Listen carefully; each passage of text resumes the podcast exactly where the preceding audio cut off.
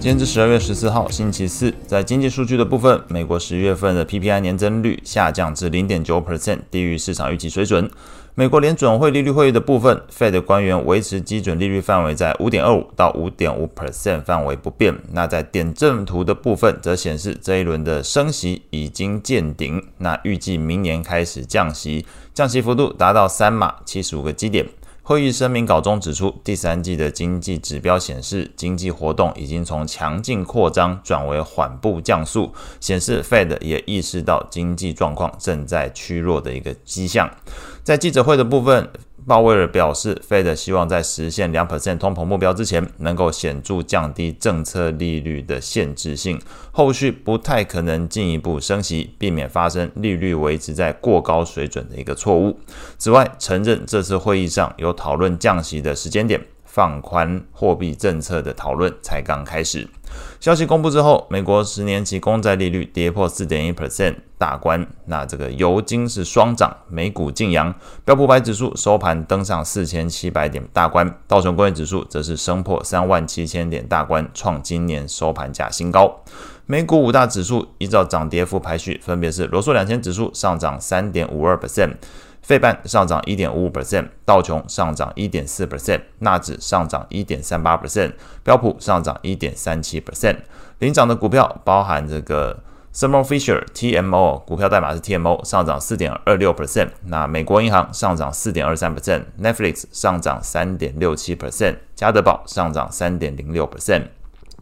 情绪面的部分，恐慌指数 VIX 上涨零点五 percent，收在十二点一三。CNN 的恐贪指标状态维持在贪婪的阶段，指标读数从六十七上升到六十九。类股的部分，涨幅前三名分别是，诶，可能跟想象不一样哦。公用事业上涨三点七八 percent，房地产上涨三点六三 percent，健康照护上涨一点八四 percent。整体盘面上涨幅达到一点五 percent 以上，包含哦的这个 ETF 有这个罗素两千上涨三点五二 percent，标普等权重 ETF 上涨二点一四 percent。标普价值股 ETF 上涨一点五七 percent，以及 MSCI 日本 ETF 上涨一点五二 percent。反而是看到这个标普五十 ETF 涨幅只有零点九五 percent，是落后大盘以及这个中小型股。那显示在整个市场对于 Fed 降息预期转强的过程之中，市场资金对于中小型股的青睐度相对比较高。另外一方面，也可能是投资人开始嗅到了这个经济放缓的一个迹象啊。毕竟 Fed 自己都开始呃，在这个声明稿第一句、第二。二局就提到这个看到经济放缓的一个迹象，所以看到标普价值股，还有这个刚刚前面提到公用事业、健康照护，在昨天都是走强的一个情况，那表示有一部分的投资人已经开始转往这个防御族群进行部件哦，防患于未然。那在美债利率的部分。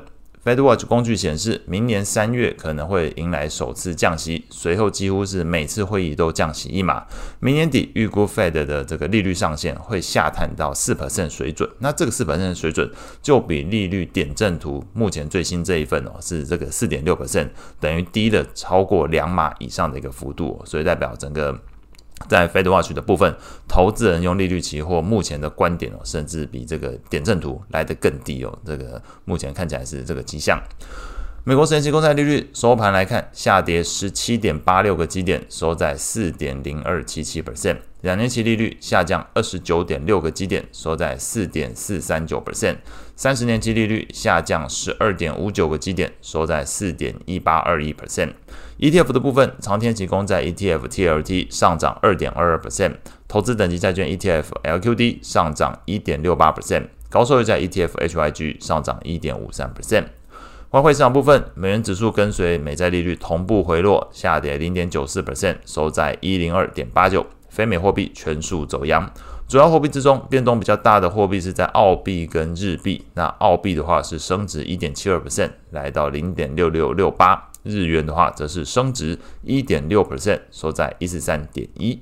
那上次今天所有的内容，祝大家有美好的一天。